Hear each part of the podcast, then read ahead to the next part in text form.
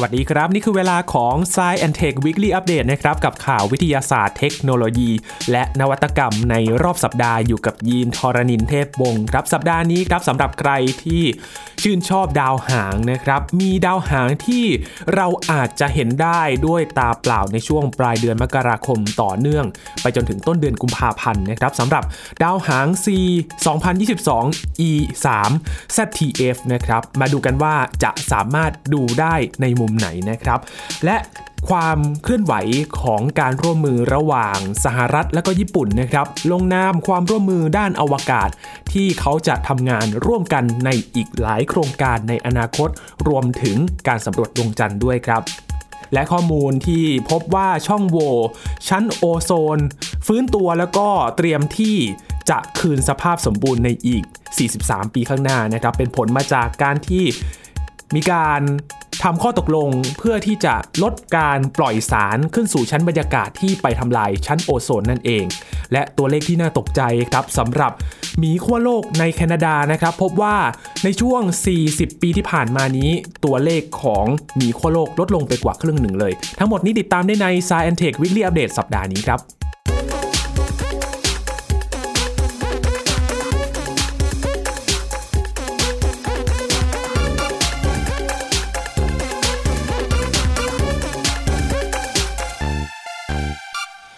เริ่มต้นด้วยพาคุณผู้ฟังไปสังเกตดาวหางกันนะครับในช่วงปลายเดือนมกราคมนี้ครับ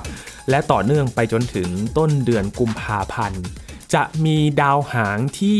เรานั้นอาจจะสามารถมองเห็นได้ด้วยตาเปล่านะครับแบบจางๆบนท้องฟ้ายามค่ำคืน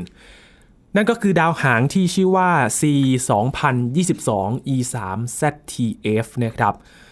มีการค้นพบดาวหางดวงนี้เมื่อเดือนมีนาคมปีที่แล้วนะครับเลยกำหนดให้ชื่อว่า ซี สองพันยี่สิบสอง นั่นเองส่วน แซด ที เอฟ เนี่ยเป็นชื่อย่อมาจากเครือข่ายกล้องที่ตรวจพบดาวหางดวงนี้นะครับเป็นเครือข่ายกล้องตรวจท้องฟ้ามุมกว้าง Zwicky Transient Facility อยู่ที่รัฐแคลิฟอร์เนียของสหรัฐอเมริกานะครับดาวหางดวงนี้เนี่ยมันเป็นสีออกทางเขียวๆนะครับเพราะว่าจากการสังเกตตรงชั้นโคม่าหรือว่าเป็นชั้นฝุ่นแก๊สที่ฟุ้งอยู่รอบใจกลางดาวหางดวงนี้เนี่ยออกไปทางสีเขียวเรืองแสงออกมาแล้วก็มีหางดาวที่ยาวแล้วก็จางด้วยนะครับคาดการณ์กันว่าตอนนี้เนี่ยดาวหางกำลังจะสว่างมากขึ้นเรื่อยๆและจะใกล้โลกที่สุดเนี่ยในช่วงวันที่ หนึ่งถึงสอง กุมภาพันธ์นี้นะครับข้อมูลจาก NASA Jet Propulsion Laboratory หรือว่า เจ พี แอล เขาพบว่าดาวหางดวงนี้มันมีค่าการโคจรหนึ่งรอบเนี่ยอยู่ที่ประมาณ ห้าหมื่น ปีด้วยกันยาวนานมากเลยนะครับแสดงว่าช่วงที่ดาวหางมันมาโคจรใกล้โลกที่สุดครั้งล่าสุดเนี่ยมันอยู่ในช่วงท้ายของยุคหินเก่าซึ่งมันเป็นช่วงที่ตรงกับมนุษย์ยุคแรกอยู่อาศัยบนโลกในยุคน้ำแข็งนะครับเป็นมนุษย์ยุคเริ่มแรกเลยที่อาศัยก็คือมนุษย์ในกลุ่มนีแอนเดอร์ทัลนั่นเองและผ่านไป ห้าหมื่น ปีกว่าจะเจอกันอีกครั้งหนึ่งในระบบสุริยะของเรานะครับดาวหางดวงนี้เขาไปโคจรใกล้ดวงอาทิตย์มากที่สุดเมื่อวันที่สิบสองมกราคมที่ผ่านมานี้นะครับคาดว่ามันจะกระตุ้นให้ดาวหางสุกสว่างมากขึ้นแล้วก็จะสว่างเพิ่มขึ้นเรื่อยๆและจะเข้าใกล้โลกมากที่สุดก็คือวันที่หนึ่งถึงสองกุมภาพันธ์ถ้าหากว่าไม่มีอะไรเปลี่ยนแปลงไปนะครับคุณผู้ฟังก็มีความเป็นไปได้ว่าเราจะสามารถมองเห็นดาวหางแบบนี้ด้วยตาเปล่าแบบจางๆนะครับในท้องฟ้าที่ต้องย้ำว่าต้องมืดสนิทเลยครับเพราะว่าที่บอกคุณผู้ฟังว่าอาจจะมองเห็นได้ด้วยตาเปล่าเพราะว่ามันมีการเปลี่ยนแปลงเกิดขึ้นได้ตลอดเวลาครับสำหรับดาวหางมันทำให้ความสว่างของดาวหางเป็นสิ่งที่คาดการได้ค่อนข้างยากสักหน่อยนะครับมันมีหลายครั้งครับที่ดาวหางเนี่ยมันมีความสว่างเพิ่มขึ้นเรื่อยๆแต่ท้ายที่สุดพอมาใกล้โลกมันกลับไม่เพียงพอที่จะมองเห็นได้ด้วยตาเปล่านะครับแต่อย่างไรก็ตาม เราสามารถเห็นมันได้อยู่แต่ต้องใช้อุปกรณ์ช่วยครับอย่างเช่นกล้องส่องทางไกลกล้องสองตาหรือว่ากล้องโทรทัศน์นั่นเองที่จะสามารถเห็นได้ตั้งแต่ช่วงปลายเดือนมกราคมจนถึงต้นเดือนกุมภาพันธ์เลย NASA เขาระบุว่าคนที่อยู่ในแถบซีกโลกเหนือเนี่ยจะสามารถสังเกตเห็นดาวหางได้ในช่วงเช้ามืดนะครับซึ่งมันจะเคลื่อนตัวไปทางทิศตะวันตกเฉียงเหนือในเดือนมกราคมจากนั้นผู้คนที่อยู่ในซีกโลกใต้ก็จะได้มองเห็นบ้างในช่วงต้นเดือนกุมภาพันธ์นะครับก็สังเกตเห็นได้ช่วงเวลาที่เหมาะสมในการสังเกตดาวหาง ซี ยี่สิบสอง แซด ที เอฟ นี้นะครับ ซี ยี่สิบสอง อี สาม แซด ที เอฟ นะครับคือวันที่ดวงจันทร์ไม่สว่างมากครับซึ่งมันเหมาะเจาะกับช่วงนี้นะครับที่ปลายเดือนมกราคมเนี่ยเป็นช่วงข้างแรมพอดีและวันที่เป็นคืนแรมสิบห้าค่ำหรือว่าคืนเดือนดับเนี่ยตรงกับวันที่ยี่สิบสองมกราคมนะครับก็สามารถมองเห็นได้ถ้าหากว่าสภาพอากาศเขาเอื้ออำนวยให้เราท้องฟ้าเปิดไม่มีเมฆบังนะครับก็จะสามารถสังเกตเห็นดาวหางนี้ได้ตรงบริเวณกลุ่มดาวมังกรอยู่ทางไหนหันไปทางทิศตะวันออกเฉียงเหนือนะครับกลุ่มดาวมังกรจะอยู่แถบนั้นลองสังเกตนะครับดวงสีเขียวจางๆหน่อยในช่วงเช้ามืดนะครับก็จะเห็นได้ชัดเจนและก็บริเวณนั้นจะต้องไม่มีแสงมารบกวนด้วยเพราะว่าดาวหางดวงนี้ดวงไม่ค่อยใหญ่มากครับแล้วก็พอดวงไม่ค่อยใหญ่มากเนี่ยมันก็ทำให้ความสว่างของมันเนี่ยน้อยไปด้วยนะครับเพราะฉะนั้น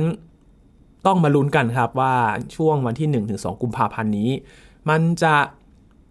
สามารถมองเห็นได้ด้วยตาเปล่าหรือไม่แต่สำหรับคนที่เขาชื่นชอบดาวหางอยู่แล้วนะครับเขาสังเกตกันมาอย่างต่อเนื่องเลยคนที่ชอบดาวหางเนี่ยเขาจะมีกล้องโทรทัศน์เลยนะครับจับตาดูความเคลื่อนไหวของ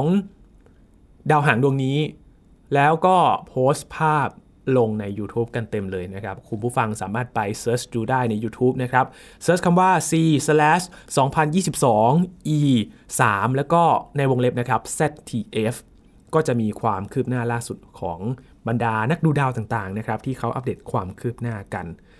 แต่ถ้าย้อนไปดาวหางดวงไหนที่สามารถสังเกตได้ด้วยตาเปล่าครั้งล่าสุดนะครับย้อนไปสามปีที่แล้วครับปีสองพันยี่สิบดาวหางนีโอไวส์นะครับในช่วงกลางปีมีดาวหางตัวนี้แหละครับที่สามารถผ่านแล้วก็ทำให้เรามองเห็นได้ด้วยตาเปล่าอย่างชัดเจนเลยก็มีภาพที่มีการบันทึกกันนะครับในช่วงที่ผ่านมาสวยงามทีเดียวครับสำหรับใครที่ชอบดูปรากฏการณ์บนท้องฟ้าพลาดไม่ได้สำหรับการรับชมดาวหางนะครับซึ่งการค้นพบดาวหางเขาก็มีการสังเกตอยู่เรื่อยๆนะครับความเคลื่อนไหวของดาวต่างๆเพราะว่าหนึ่งจะต้องเฝ้าระวังด้วยถ้าหากว่ามันมาเฉียดใกล้โลกมากๆเนี่ยมันก็มีความเสี่ยงถ้าดาวเคราะห์น้อยมันใหญ่มากๆแล้วผ่านชั้นบรรยากาศโลกมา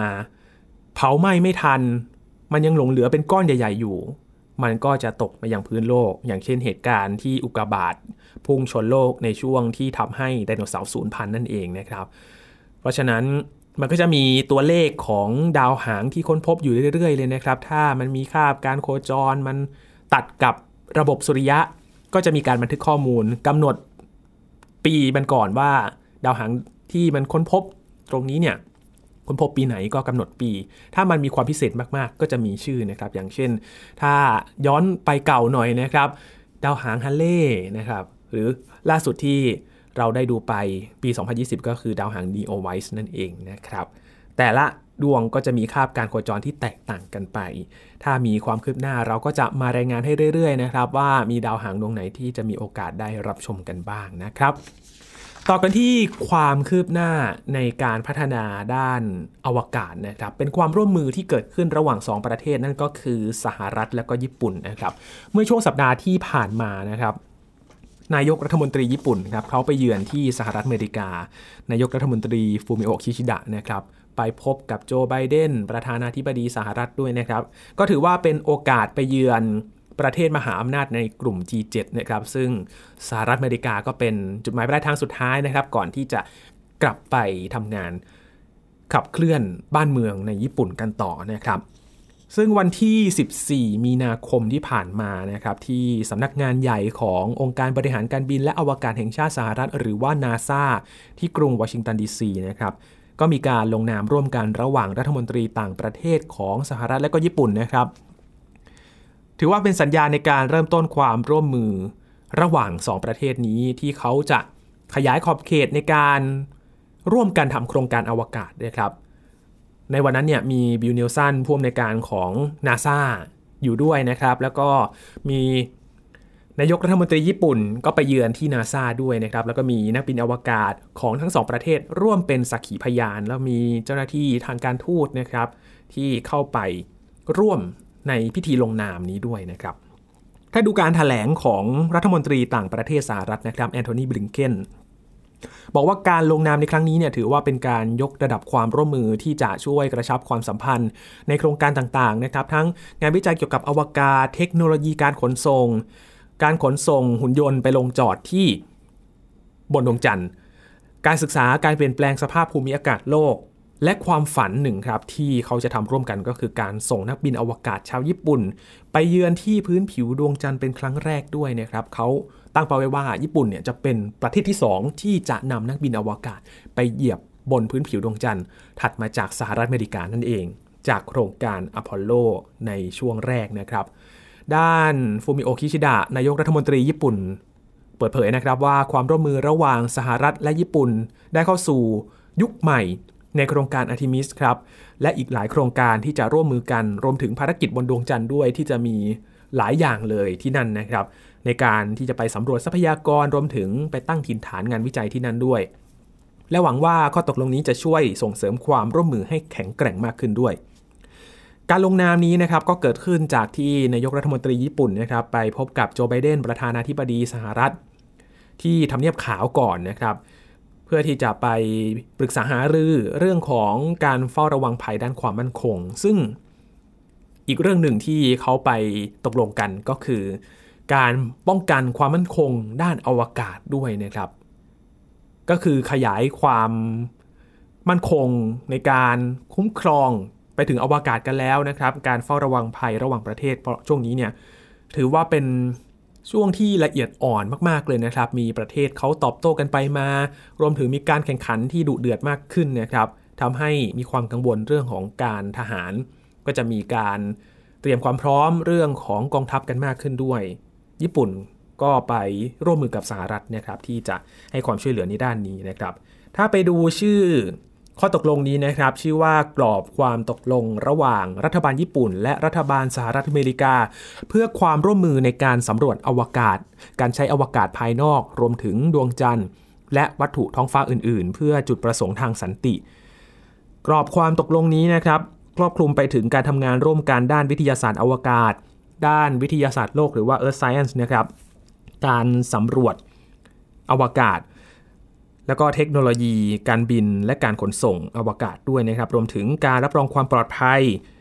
มีการประกันภัยทางอวกาศด้วยนะครับถ้าเกิดอุบัติเหตุไม่คาดฝันขึ้น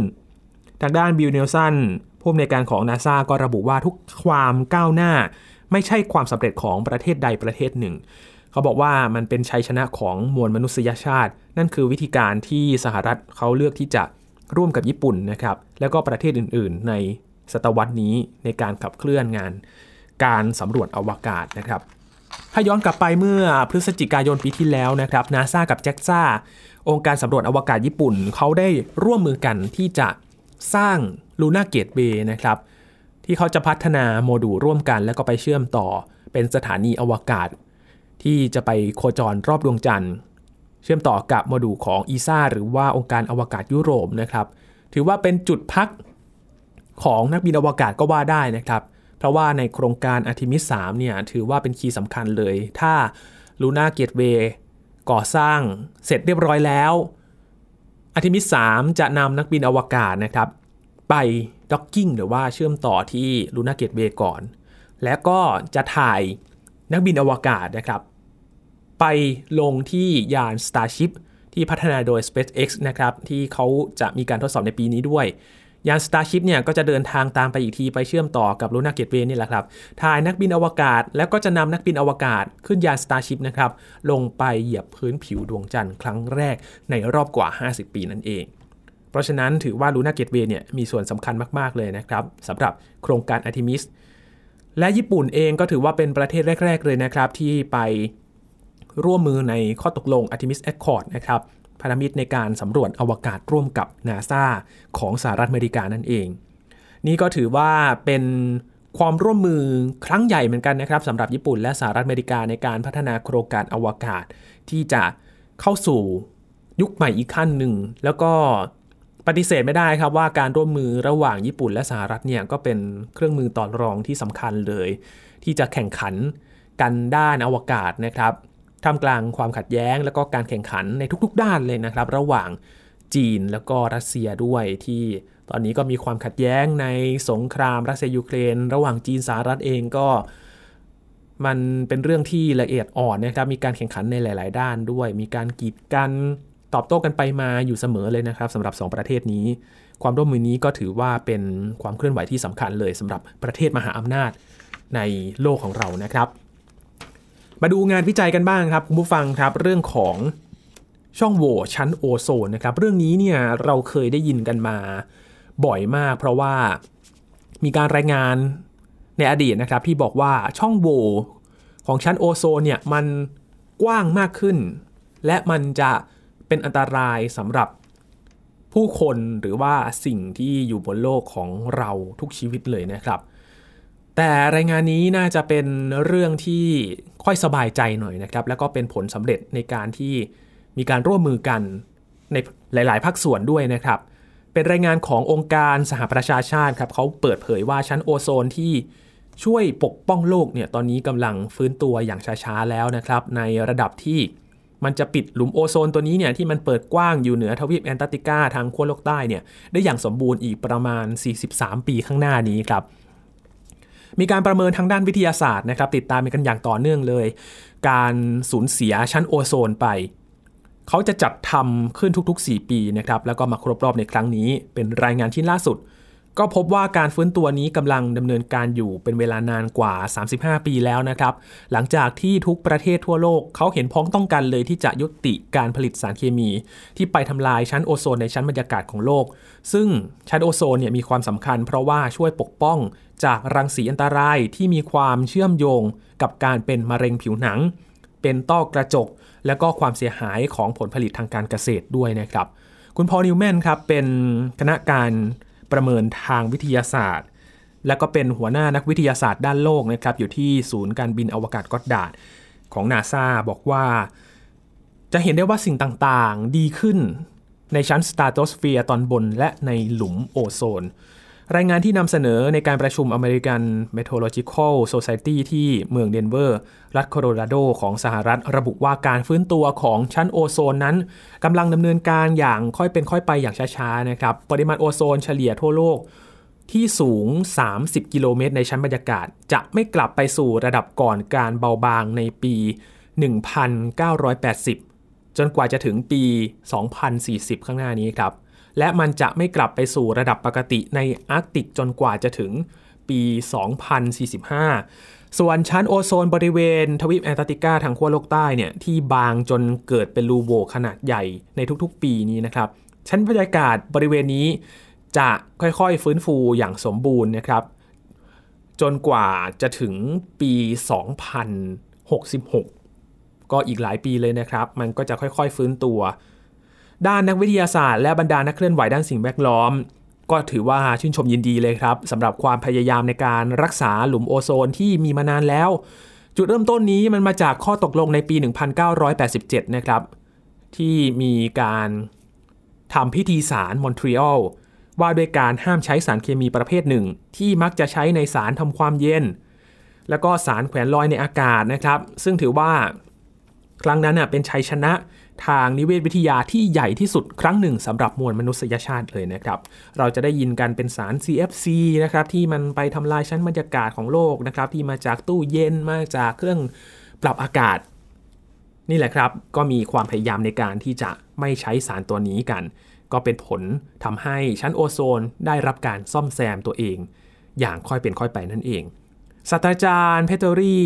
ทาลัสนะครับเป็นเลขาธิการใหญ่องค์การอุตุนิยมวิทยาโลกหรือว่า ดับเบิลยู เอ็ม โอ แถลงว่ากิจกรรมของโอโซนนั้นเป็นแบบอย่างสำหรับการดำเนินการด้านสภาพอากาศในด้านอื่นๆด้วยนะครับ ความสำเร็จในการเลิกใช้สารเคมีที่ทำลายโอโซนแสดงให้เห็นถึงสิ่งที่สามารถทำได้และจำเป็นต้องทำด้วยแล้วก็ต้องเลิกใช้เชื้อเพลิงฟอสซิลและลดการปล่อยก๊าซเรือนกระจกและก็จำกัดการเพิ่มขึ้นของอุณหภูมิโลกล้วนเป็นเรื่องที่ต้องทำอย่างเร่งด่วนมากๆเลยครับคุณพอลนิวแมนบอกอีกครั้งหนึ่งนะครับว่าสารเคมีหลักสองชนิดที่เล็ดรอดออกไปที่ชั้นโอโซนนั้นอยู่ในระดับที่ต่ำกว่าในชั้นบรรยากาศจากรายงานพบว่าระดับของสารคลอรีนลดลง สิบเอ็ดจุดห้าเปอร์เซ็นต์ นับตั้งแต่จุดสูงสุดในปี หนึ่งพันเก้าร้อยเก้าสิบสาม ยี่สิบเก้า ปีที่แล้วนะครับแล้วก็โบรมีนซึ่งมีประสิทธิภาพในการทำลายชั้นโอโซนอย่างมากเลยลดลงไปถึง สิบสี่จุดห้าเปอร์เซ็นต์ นับตั้งแต่ปี หนึ่งพันเก้าร้อยเก้าสิบเก้า ครับก็เกือบ ยี่สิบสี่ ปีแล้วนะครับการที่ระดับโบรมีนและคลอรีนหยุดเพิ่มขึ้นและมันกำลังจะลดต่ำลงนั่นเป็นข้อพิสูจน์ถึงประสิทธิภาพของการทำพิธีสารมอนทรีออลอย่างแท้จริงนะครับกับการร่วมมือในทุกภาคส่วนเลยที่จะไม่ใช้สารตัวนี้นะครับที่เป็นสารเคมีทำความเย็นที่จะไปทำลายชั้นบรรยากาศทางด้านผู้อำนวยการหน่วยปฏิบัติการวิทยาศาสตร์เคมีจากองค์การบริหารมหาสมุทรและบรรยากาศแห่งชาติของสหรัฐหรือว่า โนอา นะครับคุณเดวิด ดับเบิลยู เฟเฮบอกว่าที่ผ่านมานี้นะครับผู้คนสามารถเข้าไปในร้านค้า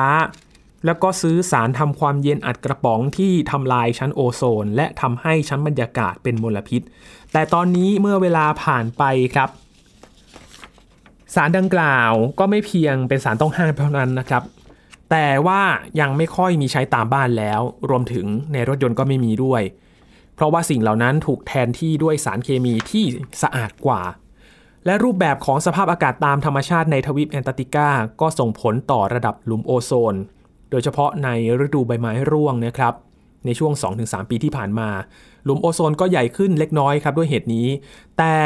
แนวโน้มโดยรวมหลุมมันกำลังฟื้นตัวนะครับสำหรับหลุมโอโซนที่ทวีปแอนตาร์กติกา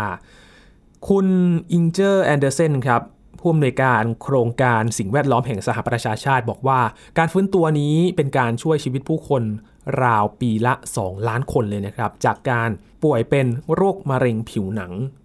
เพราะว่าชั้นโอโซนมันปกป้องเราไม่ได้รังสีต่างๆเล็ดรอดออกมาทำให้มาถึงสิ่งมีชีวิตมาถึงมนุษย์เราทำให้เกิดเป็นมะเร็งผิวหนังมากขึ้นนั่นเองมีความเสี่ยงนะครับจากรังสีดังกล่าวถือว่าเป็นเรื่องที่ดีครับแต่ว่ากว่าจะถึงวันนั้นก็อาจจะต้องใช้เวลาหลายสิบปีเลยเพราะฉะนั้นการอุดช่องโหว่ของชั้นโอโซนเริ่มที่จะเห็นผลแล้วเรื่องอื่นๆยังต้องตามมาอีกนะครับการที่จะลดการปล่อยก๊าซเรือนกระจกการลดการปล่อยมลพิษที่มาจากเชื้อเพลิงฟอสซิลก็ต้องเร่งตามๆกันไปแต่เราก็เห็นได้ชัดแล้วจากการที่หันมาใช้รถยนต์ไฟฟ้ามากขึ้นนะครับก็เป็นอีกสัญญาณหนึ่งที่เราเห็นได้ว่าโลกกำลังร่วมมือกันเพื่อที่จะสร้างสิ่งแวดล้อมที่ดีกว่าและก็เป็นการต่ออายุสำหรับสิ่งมีชีวิตที่อยู่บนโลกนี้ด้วยนะครับปิดท้ายวันนี้ครับจะพาไปดูเรื่องที่น่าตกใจเหมือนกันแล้วก็เป็นผลกระทบที่คาดว่าน่าจะมาจากการเปลี่ยนแปลงสภาพภูมิอากาศด้วยนะครับไปดูหมีขั้วโลกที่ประเทศแคนาดากันครับรายงานฉบับใหม่นี้เขาระบุว่าประชากรหมีขั้วโลกในอ่าวฮัดสันที่อยู่ทางฝั่งตะวันตกของแคนาดาลดลงถึง ยี่สิบเจ็ดเปอร์เซ็นต์ ในช่วงห้าปีที่ผ่านมานะครับโดยทุกๆฤดูใบไม้ร่วงซึ่งจะตรงกับช่วงปลายปีนะครับฝูงหมีจะอาศัยอยู่ตามริมอ่าวฮัดสันทางฝั่งตะวันตกซึ่งผ่านไปยังเมืองเชอร์ชิลในแถบอาร์กติกที่รัฐเมนิโทบานะครับการย้ายถิ่นฐานประจำปีทำให้หมีที่อยู่บริเวณนี้เนี่ยเป็นหนึ่งในกลุ่มที่ถูกศึกษาค้นคว้ามากที่สุดในโลกด้วยและการดูหมีของนักท่องเที่ยวก็เป็นการกระตุ้นเศรษฐกิจในท้องถิ่นประมาณปีละ ห้าจุดสาม ล้านดอลลาร์สหรัฐเลยนะครับแต่รายงานล่าสุดที่รัฐบาลนูนาวูด